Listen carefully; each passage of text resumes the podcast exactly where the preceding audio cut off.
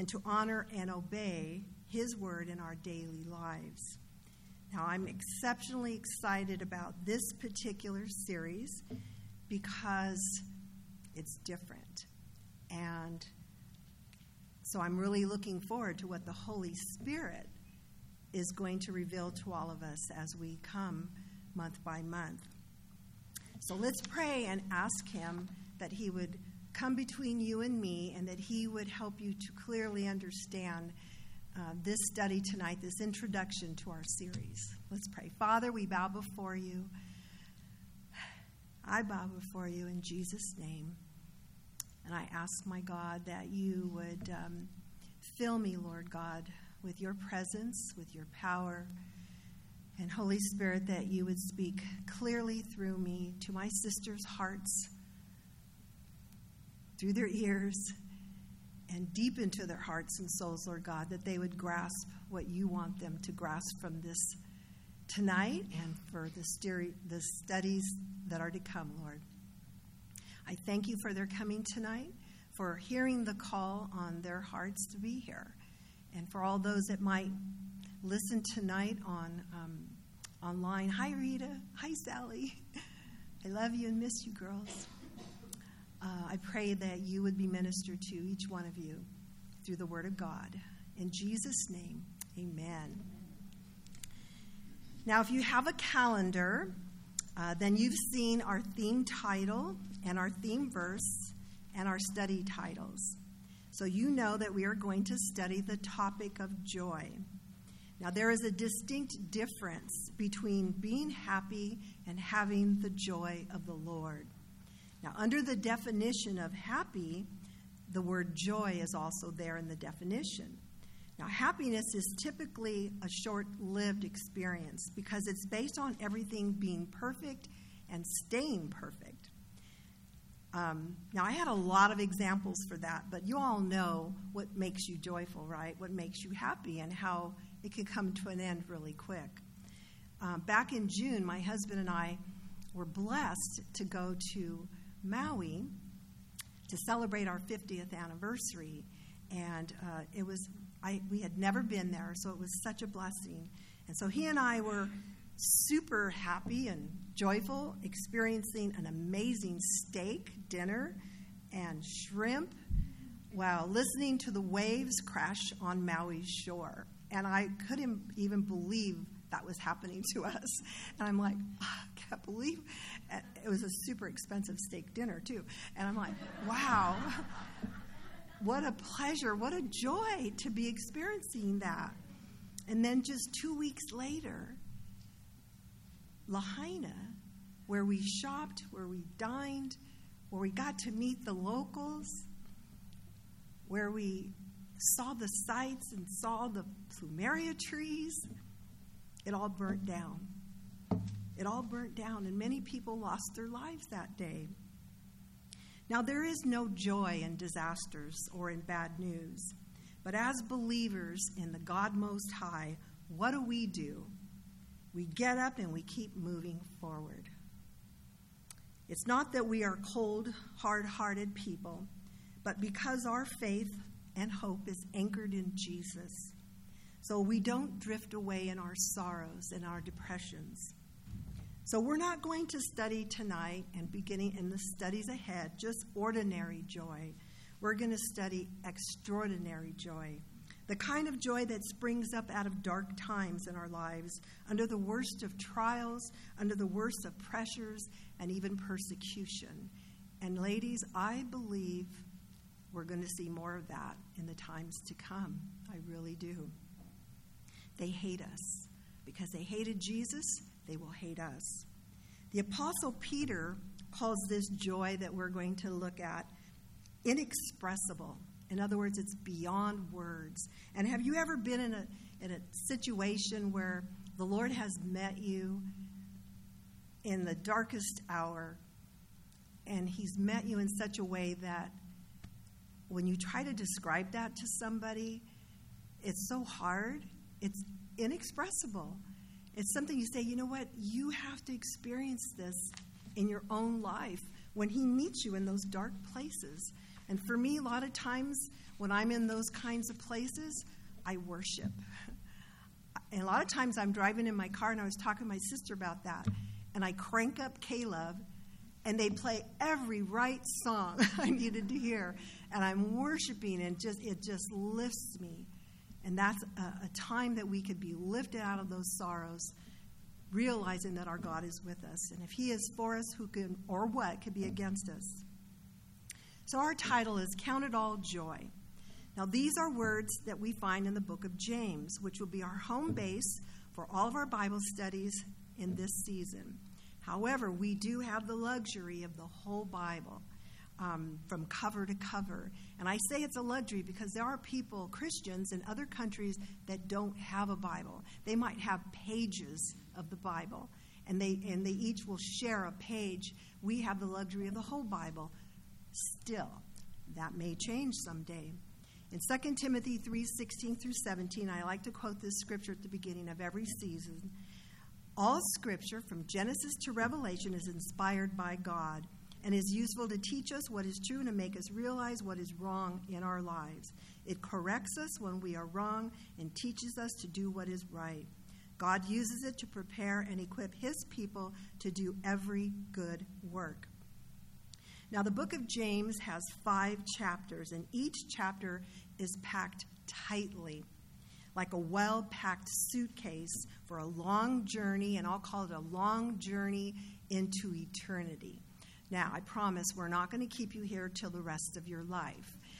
But have you ever been on a long journey where you get a suitcase and you you know you can only take so big of a suitcase because the nowadays they charge you for every piece of luggage in addition and extra weight. And so we try to cram everything we need to take for a long journey, whether it's two weeks, three weeks, or if you go longer, into maybe one big suitcase. And so you have to, you know, think through like, okay, I need to take three pairs of pants, three pairs of, or three shirts, three pairs of chonies, socks, you know. Whatever it is, you, you make, well, more than three, right? You got to take a lot of stuff. and you got to pack it in there. Well, that's the way these studies are going to be. They are packed with truth, and there is no way we could give it all to you. So each teacher is going to teach you the main principles of the book of James as it pertains to bringing out the joy in you. now, in laying down the foundation for this series, and that's what this is the foundation, um, I want to enlighten you on a few things so that you can understand how I landed on the book of James and how I came up with the titles for our studies because you may be confused, just like my sisters were, my, my fellow teachers that will be coming up to teach. When I presented this theme to them, they're like, What? I mean, joy's only mentioned once, and that is in the very beginning. You see, most teachers, Bible teachers, teaching on joy, specifically the joy of the Lord, would probably not choose to use the book of James. Now, they might use our theme verse as uh, one of the scriptures uh, in describing joy, but they would never use it as a foundational book to use. But I prayed, and I prayed, and when the Lord kept bringing me back to James, I'm like, oh, no, no, let's go somewhere else. And so I kept looking, and the Holy Spirit says, nope, I want you in James. And so as I started studying it myself, and I realized, okay, I get it, Lord, I get it. And that's what I'm hoping you will get tonight. Now, I have a confession to make, a little transparency here. James says so much. And James says in 5:16, "Confess your trespasses or your sins to one another and pray for one another that you may be healed." Well, I personally needed some healing. So, and it says, I'm sorry, I needed some healing. So, what was my sin? Because he says, I'm going to confess to you right now something that was going on with me. James says in uh, 417, if you know to do good and you don't do it, it is sin. So, what was my sin? Well, I've shared with you before that I'm a watcher, that I, I watch sheep, I watch people. And I was called to do that. But I was growing weary in doing that. This last year has been an incredibly difficult year for the eyes to my soul. And it wasn't just Maui, because that really did break my heart. And hearing the news, I, I was glued to the TV listening and watching these people. But also just the condition of our country, the condition of our world, and the darkness that's taking over. And um, so it wasn't that long ago that I started feeling I didn't feel right. I just didn't feel right. And I thought for sure that there was something wrong with me. And I told my husband, I go, there's something wrong with me. I don't know what's wrong with me, but I just don't feel good. And you know, I've been sick a lot. I think you got, girls have prayed for me. But even my sicknesses were sick and tired of being sick. And so they kept saying, like, my sicknesses, go to the doctor, go to the doctor. So I went to the doctor and I was convinced that my, my cancer has to be back and it's just taking over my body. And that's what's the warning sign, right? Your body gives you warning signs. And so I went and they did all of the tests, and everything came back okay. Not excellent, but okay. So, what is wrong with me? Well, it took one word spoken to me by my precious sister and my good friend that said, You know, this world needs joy. And that day I drove away and I realized I lost my joy. That's what's wrong with me. I have no joy. When we are suffering, sometimes it isn't necessarily physically, it's spiritually. And isn't joy a work of the Spirit? And so, all of the cares of the world and all these issues were draining me dry of my joy. The cares of the world, they were choking me out, literally. And as a pastor's wife, I am a burden bearer. In Galatians 6 2, it says, Bear one another's burdens and so fulfill the law of Christ. James 2 8 says if, you, says, if you really fulfilled the royal law, that's part of the Ten Commandments of the scriptures, you shall love your neighbor as yourself. And you do well if you do. And so I was doing these things, loving you, loving my family, bearing burdens, the best I could through prayer and and just thinking about you all the time. Well, my burdens and my own burdens and my family's burdens and the church's burdens and my friends' burdens and the world's burdens were just getting so heavy. But I believe I was mishandling these cares and the burdens, and so they drained my soul dry. And so when you see this picture of the dried up ground, that's what it means. We can be dried up, and I was being dried up. I became a part of the landscape like the picture on our calendars.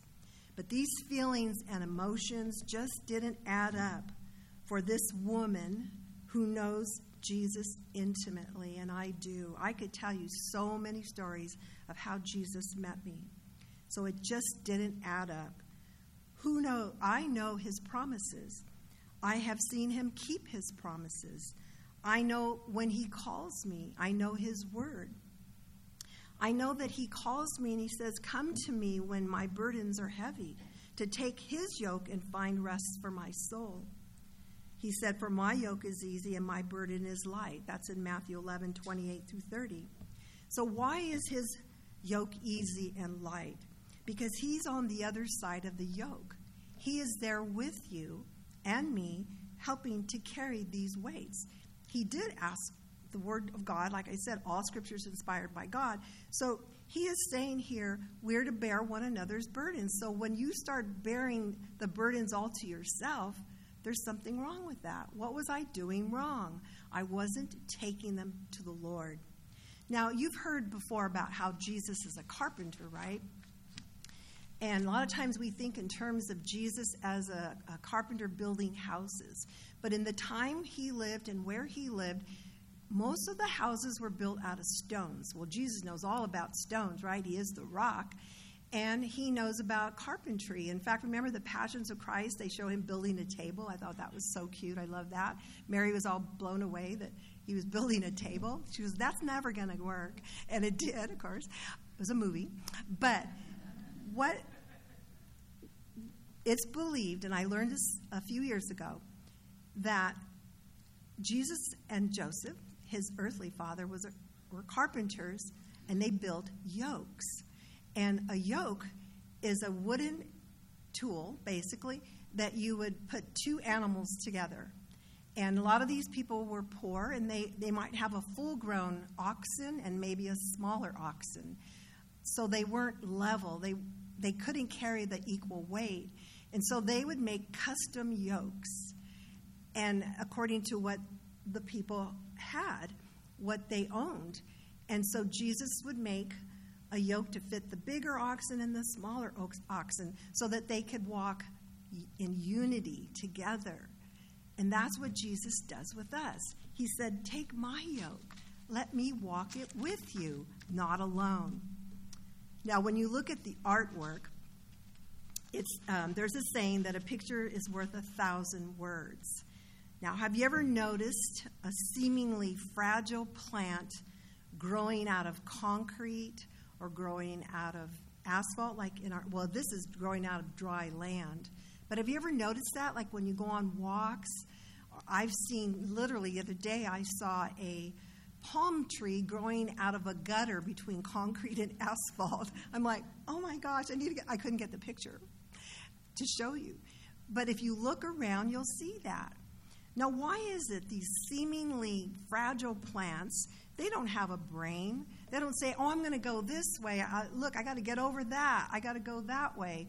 No, they just move and they don't have muscle. They're fragile. In fact, a lot of times you can just pluck it right out. But they do it by sheer design to survive and to thrive because they were designed to do it by their creator. Now listen to Genesis 1 11 through 12 in the New Living Translation. It says, Then God said, now this is after he already spoke everything into existence the earth, the moon, the sun, the stars, the whole solar system, the waters, everything. Then he said, Let the, the land sprout with vegetation, every sort of seed bearing plant, and trees that grow seed bearing fruit. These seeds will then produce the kinds of plants and trees from which they came. And that is what happened. I love that. God said it, and that is what happened. Well, this same plan from God is the same plan for us. You see, we um, God has a plan for His children to, um, who are created in His image to grow and to bring Him glory. Now, you see, there is a great danger to us as believers who shrink in times of trouble because it really shows the level of your faith, whether it's low, empty, or none at all, which is what you really need to examine. Do you have any faith at all? The scriptures tell us to examine yourself whether or not you are even in the faith. And there is an even greater danger to the lost world around us because of us. If they cannot see the glory of God in us overcoming adversity, what hope do they have? If all they see is a joyless, faithless Christian, then they're just seeing more of themselves and the world. Now, I just read an article the other day, a couple of days ago, and it was called On the Edge. It says young adulthood can be a time of great growth and possibility, but far too many young adults told us this was a survey that they feel on edge, lonely and directionless, and that they worry about financial security, and rightfully so. Many are achieving to achieve and find little meaning in either school or work. The most common issue was lack of meaning or purpose, cited by nearly 58% of those surveyed. So they are hopeless. They can't see what's next for them. They've got education, they're youthful, but they're worn out. They have nothing, they feel empty. Well, that's what the world dishes out. The world has nothing to give us, nothing to offer us. So, beginning tonight, it is my calling to inform you or to remind you and to help you understand why the book of James is really the perfect book of the Bible to learn how to joyfully live out your faith in obedience with the promise of more joy in doing it.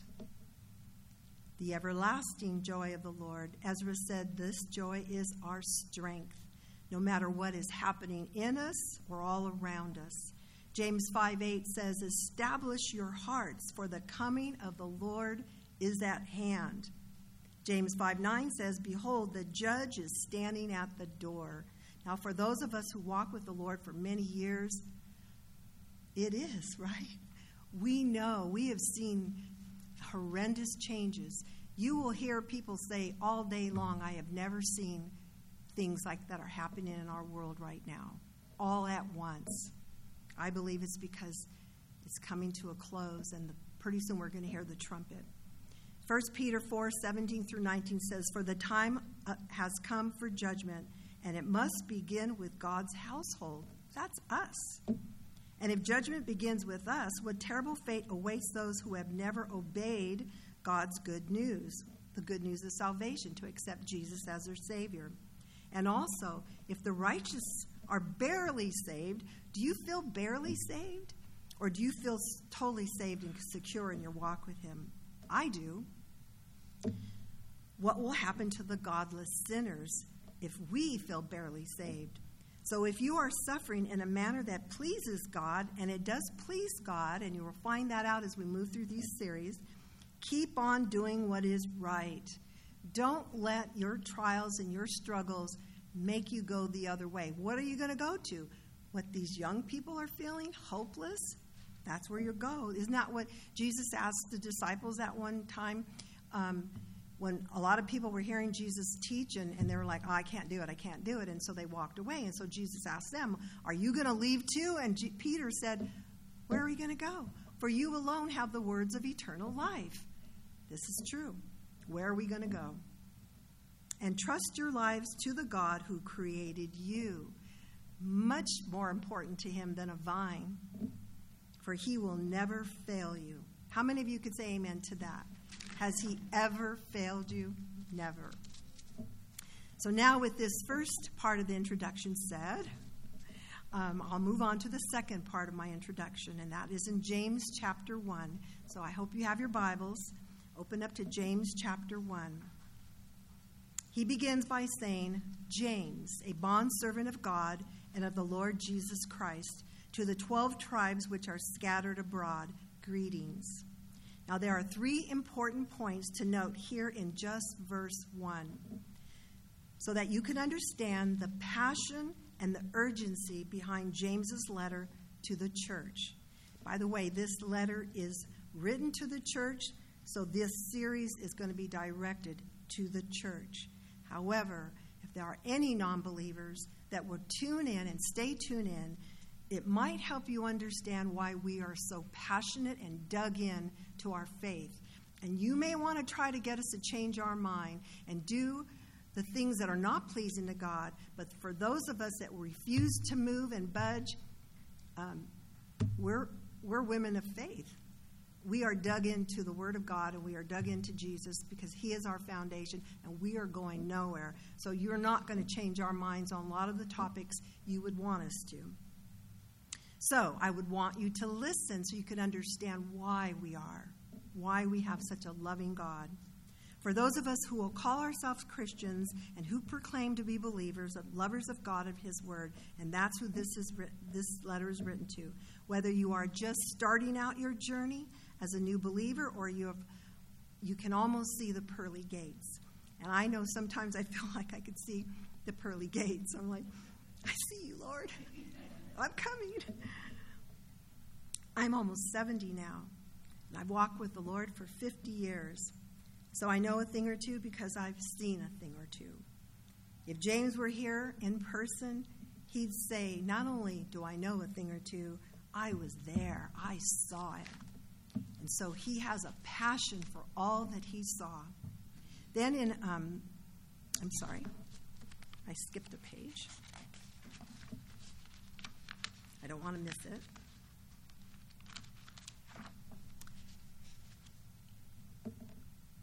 Okay, so the. Okay. There are three points. James identifies himself as a bondservant. A bondservant is a servant by choice. So he was never forced, just like we are not forced. For James to confess this, that he was a bondservant in his day, was dangerous. In fact, by the time he wrote this letter, many of the disciples had been already murdered for their faith. And that's what they were. They were murdered. They didn't look at it that way, they looked at it as they were sacrificing for Jesus. And all the other Jewish Christians of the tribe of Judah were scattered. So many were coming to Jesus while Jesus was present and teaching them. Many were coming to him, but many came later through the disciples' witness and through sharing the gospel. And the persecution started, and so they started scattering them. But James stayed, and he acknowledges that Jesus is his Lord, and he surrendered himself to God the Father and to the Lord Jesus Christ to be their servant. Lord means Christ, I mean master, and Christ means anointed one, the Messiah. Secondly, according to what I studied, along with the timeline of the scriptures, this James is the half brother of Jesus. Same mother, Mary, but different fathers. This James's father was Joseph. Jesus' father was God Almighty, which makes this significant because there was a time when even James didn't believe that Jesus was the Messiah. In fact, he and his siblings thought Jesus had lost his mind and they needed to get him off the streets. You could read that in Mark 3:21 and John 7:5. But I want to read to you what it says in Mark 6, 1 through 3. It says, Then he, which is Jesus, went out from there on the other which was on the other side of the Jordan, and he came to his home country in Nazareth. And his disciples followed him. And when the Sabbath had come, he had began to teach in the synagogue, and many hearing him were astonished, saying, Where did this man get these things? And what wisdom is this which he has given to him, that such mighty works are performed by his hands? Now, those mighty works that he performed on the other side of the Jordan where he delivered a man that was possessed by a demon, and that demon was ravaging him, much like what we see in our world today. Only it's the demon of drugs that's ravaging so many people. You see the population within it's growing massively. It's it's just heartbreaking. They're they're demon possessed through drugs.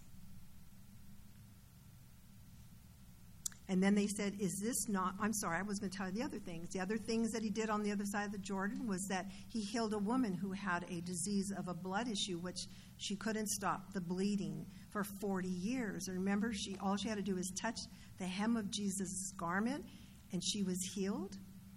And also, he raised a little girl who had died, and he raised her to life again. Those are the mighty works he was doing. But then it says, um, is this not the carpenter, the son of Mary, the brothers of James, Joses, Judas, and Simon? And are not his sisters here with us? So Jesus' whole family, they knew his whole family because Jesus grew up in Nazareth. And they knew Jesus. So they it says that they were offended by him. I, I can't imagine being offended by somebody who is doing all these incredibly great things but they could not see Jesus as anything but their neighbor instead of God incarnate. And so they couldn't explain him, so they decided to reject him. And isn't that the way it is in our world today? We can give study after study explaining who Jesus is, but if they can't accept that, they reject him. And in, very often they reject him in horrible ways. Luke 8 19 21 says, Then his mother and brothers came to him and could not approach him because the crowd, and it was told to him by some, because of the crowd, it was told to Jesus by some that your mother and your brothers are standing outside desiring to see you.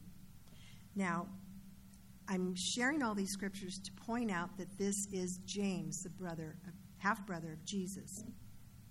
Now, I like what Ironside said about this, this particular part of Scripture. Ironside is a, um, a Bible scholar who is in heaven. He said, While our Lord was giving this vital message and instruction to his hearers about obeying the will of God and doing, being doers of the word of God and not hearers only, he was interrupted. This would be like me coming up here on a Sunday morning while Pastor Joe is teaching, and I come up here and say, Stop, stop. The kids are here. Let's go to lunch. To interrupt him like that, it was, it's so unreverential to the Lord because the word of God is being spoken. We should never think of any form of interrupting the Spirit as He is speaking today, whether it be through your cell phones or unnecessary movement. The Word of God is to be reverenced, and Jesus, they were interrupting Him. And then Jesus answered and He said, to them, My mother and my brothers are those who hear the word of God and do it. Now, can you think of a, any um, times in your life and in your walk with Jesus that good intentions interrupted the calling on your life? Whether they were your good intentions or the intentions of others. Thinking, no, it'd be better that you um, not do that right now because you've got to do this or that. Well, that's kind of where I was. I felt like the Lord didn't really need me anymore. He's got plenty of other great ladies that could do this. I'll just go and do something else. And so I and what I wanted to do were good intentions, but they were not the calling of the Lord. Thirdly, I love what Chuck Swindoll wrote about James in this introduction of himself. He could have st- uh, stated in this letter by started in this letter by saying, James of the tribe of Judah, of the house of David, of the royal line of King Judah, and that would have been true. He could have said, James, the eldest brother of the brothers of Jesus, the incarnate Son of God, and that would have been true. But he didn't boast about his lineage. He humbly admits to being a servant and submitted to the lordship of Jesus. And he finally believed that Jesus was the Messiah. Well, we will be seeing these things later on in the letter that James strongly rails against pride, position, and prejudice. It has absolutely no place in the church to be a name dropper. I am this or I am that. There, ha- there is no place in the church for that. And we will learn these ungodly characteristics in chapter 2 and chapter 4. Now, why am I making James a major point. He not only grew up with Jesus, he was there in the crowd, seeing the miracles, hearing the wisdom that came from Jesus' lips. And he was probably even maybe a little embarrassed and afraid for his own life. We need to get him off the street. They know he is our brother. Let's get him off the streets. They were, he was, Jesus was stirring up the religious leaders and the government who would ultimately crucify his brother. Now, aren't we living in dangerous times? Do you pay attention? I said I'm a watcher. I do pay attention. And our new House Speaker is a born again Christian, and he, he has proudly confessed that. Well, he's already being mocked, and horrible things are being said about him out in the world because they want, they hate Christians and they don't want us to open up our mouths and share who we are. And sometimes we could be in a position where maybe we are a little embarrassed to admit if you're in a crowd of non believers. Don't let that happen. Be proud, as James is to confess I am a servant of Jesus Christ. He is the Messiah. So he stayed there in Jerusalem. He went on to be the first Christ, um, Christian, I'm sorry, the pastor of the first Christian church in Israel.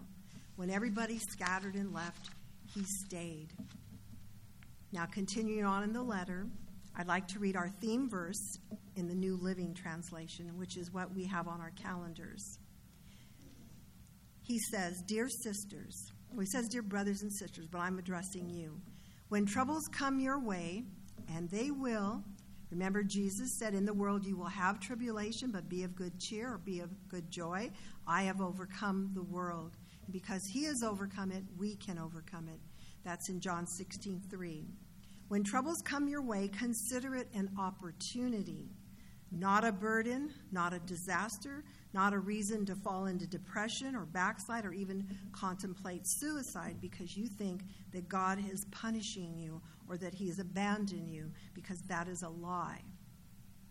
For you know, and this is what is so important do you know that when your faith is tested, your endurance has a, a chance to grow?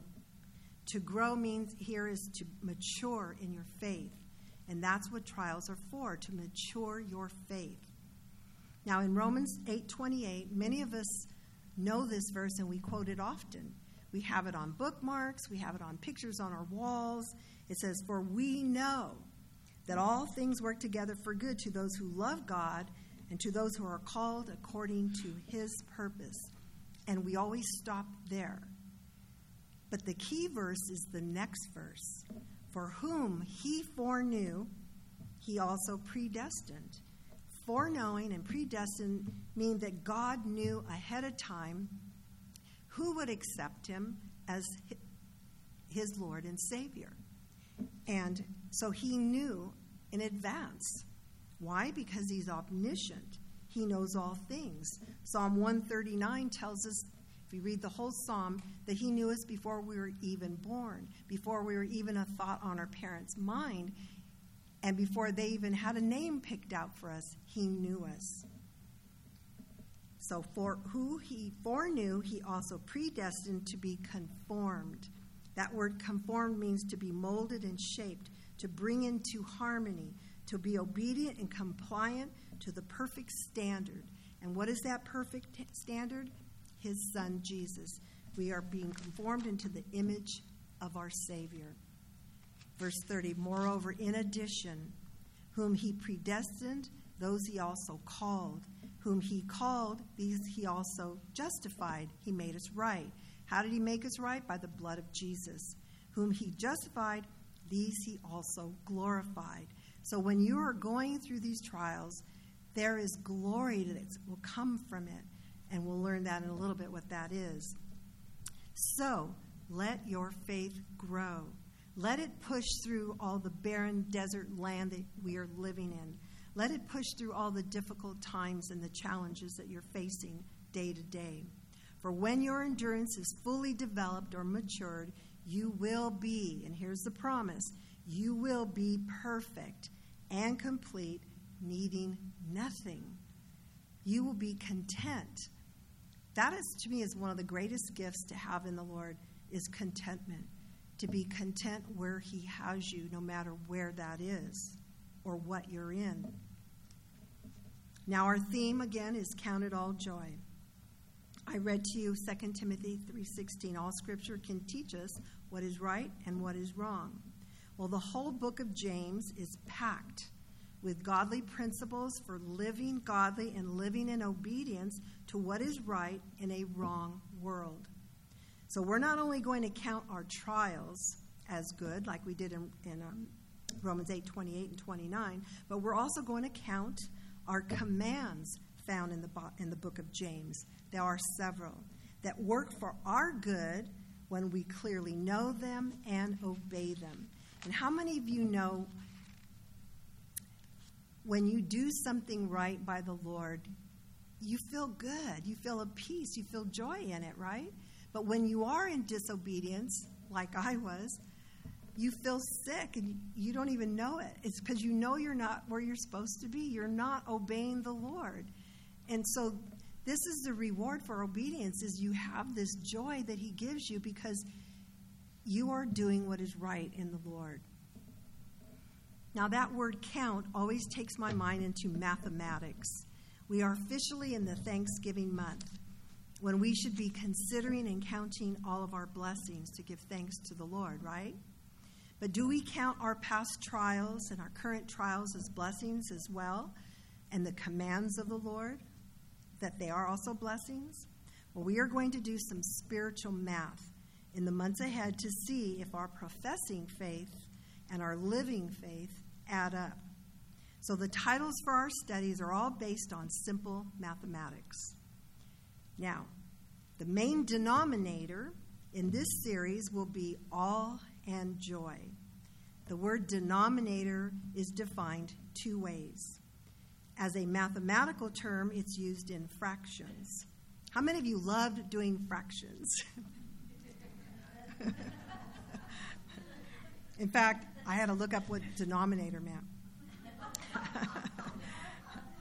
well, the numerator is the number above the line, which separates it from the denominator. You know, you have like one line, three, one third, which is the number, the denominator is the number at the bottom of the line.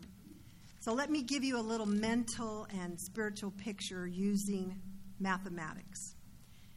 This is the Thanksgiving month, right? I hope you all have a whole pumpkin pie at your Thanksgiving table this year. It may cost you $50 because of the economy, but I hope you all have one.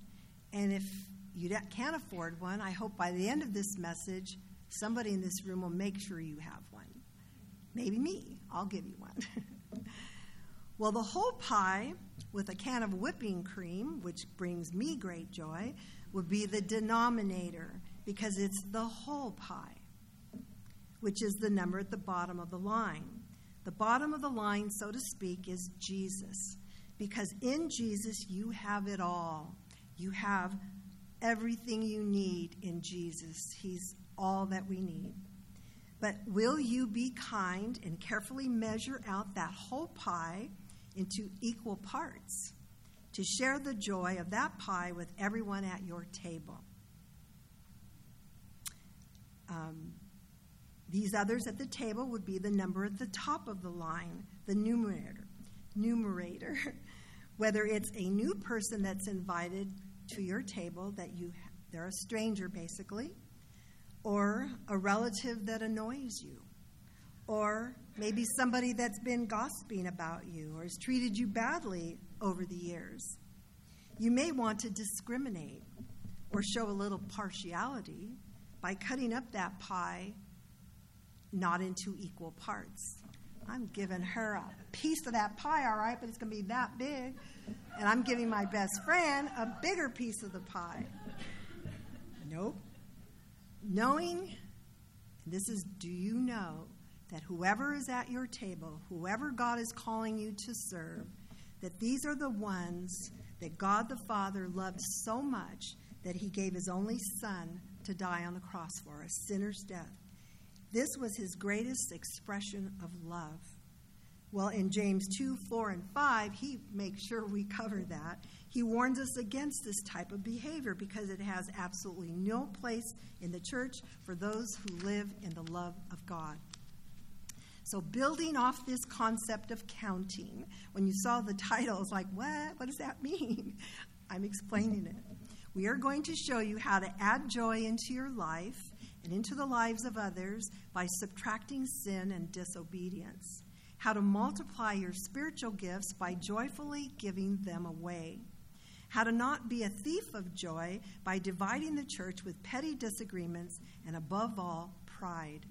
And finally, how to have the fullness of joy by overcoming a fractured faith by encouraging you to acknowledge, like James did, that Jesus is your Savior and the Lord of your life. Now, the second definition of the word denominator is having a common trait, a quality or characteristic, as like father, like daughter.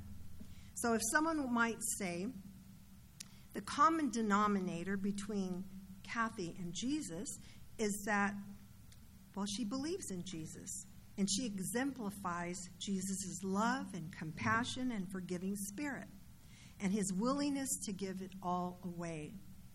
Now, I believe this is one of the most important topics or factors that our brother James wants us to gain from this series.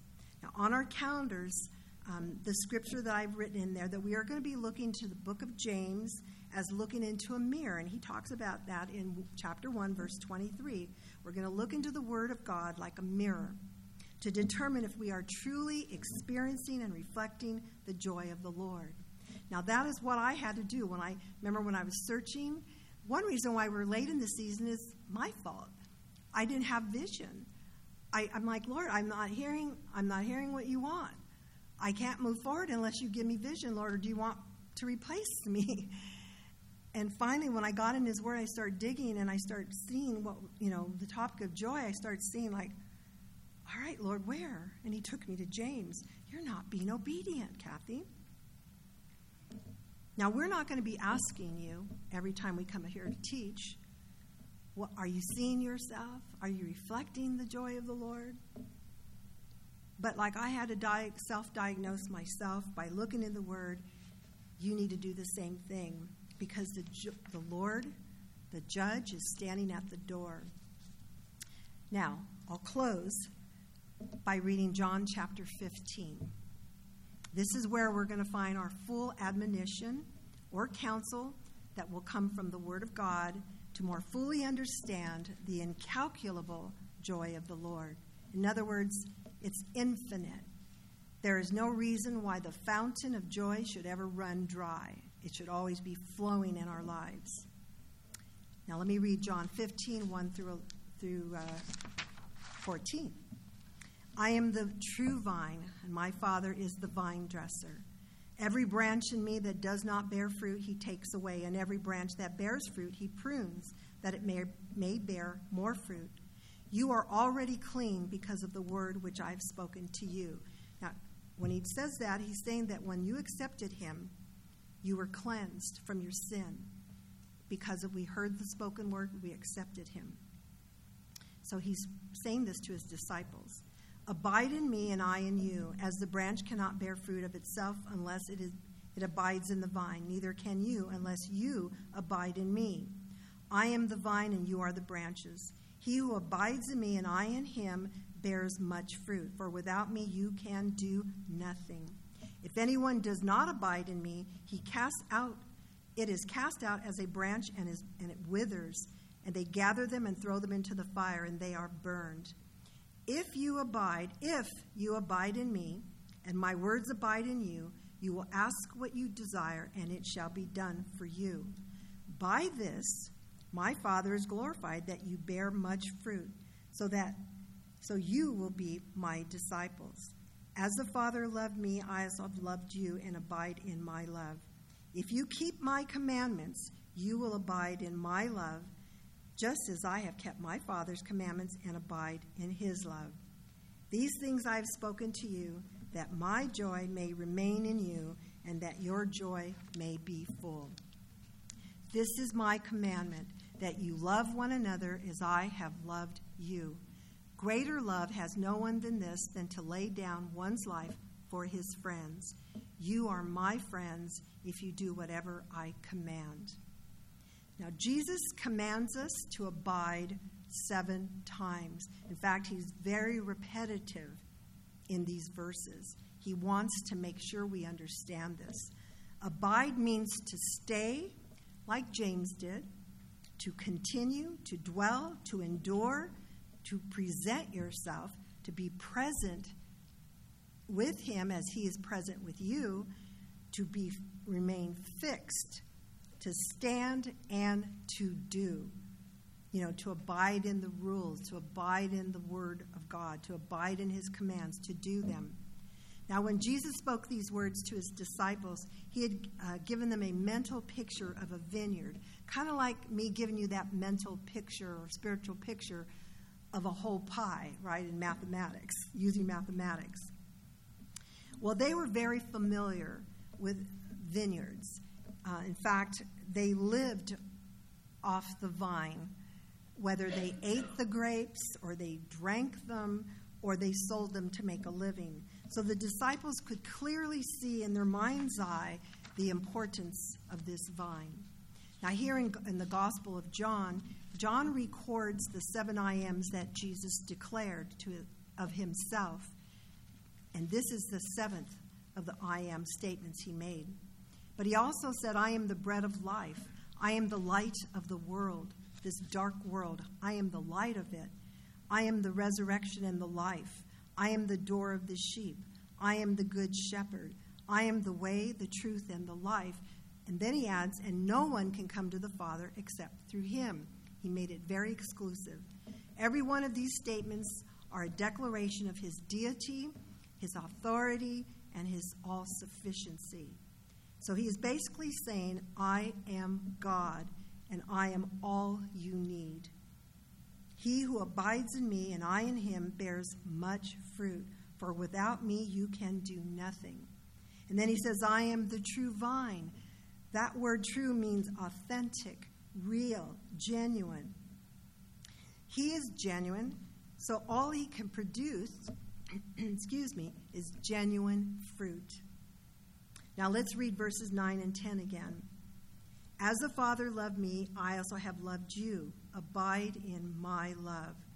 Now we know that his love, as he said, he laid down his life for us with that love. If you keep my commandments, you will abide in my love, just as I have kept my Father's commandments and abide in his love.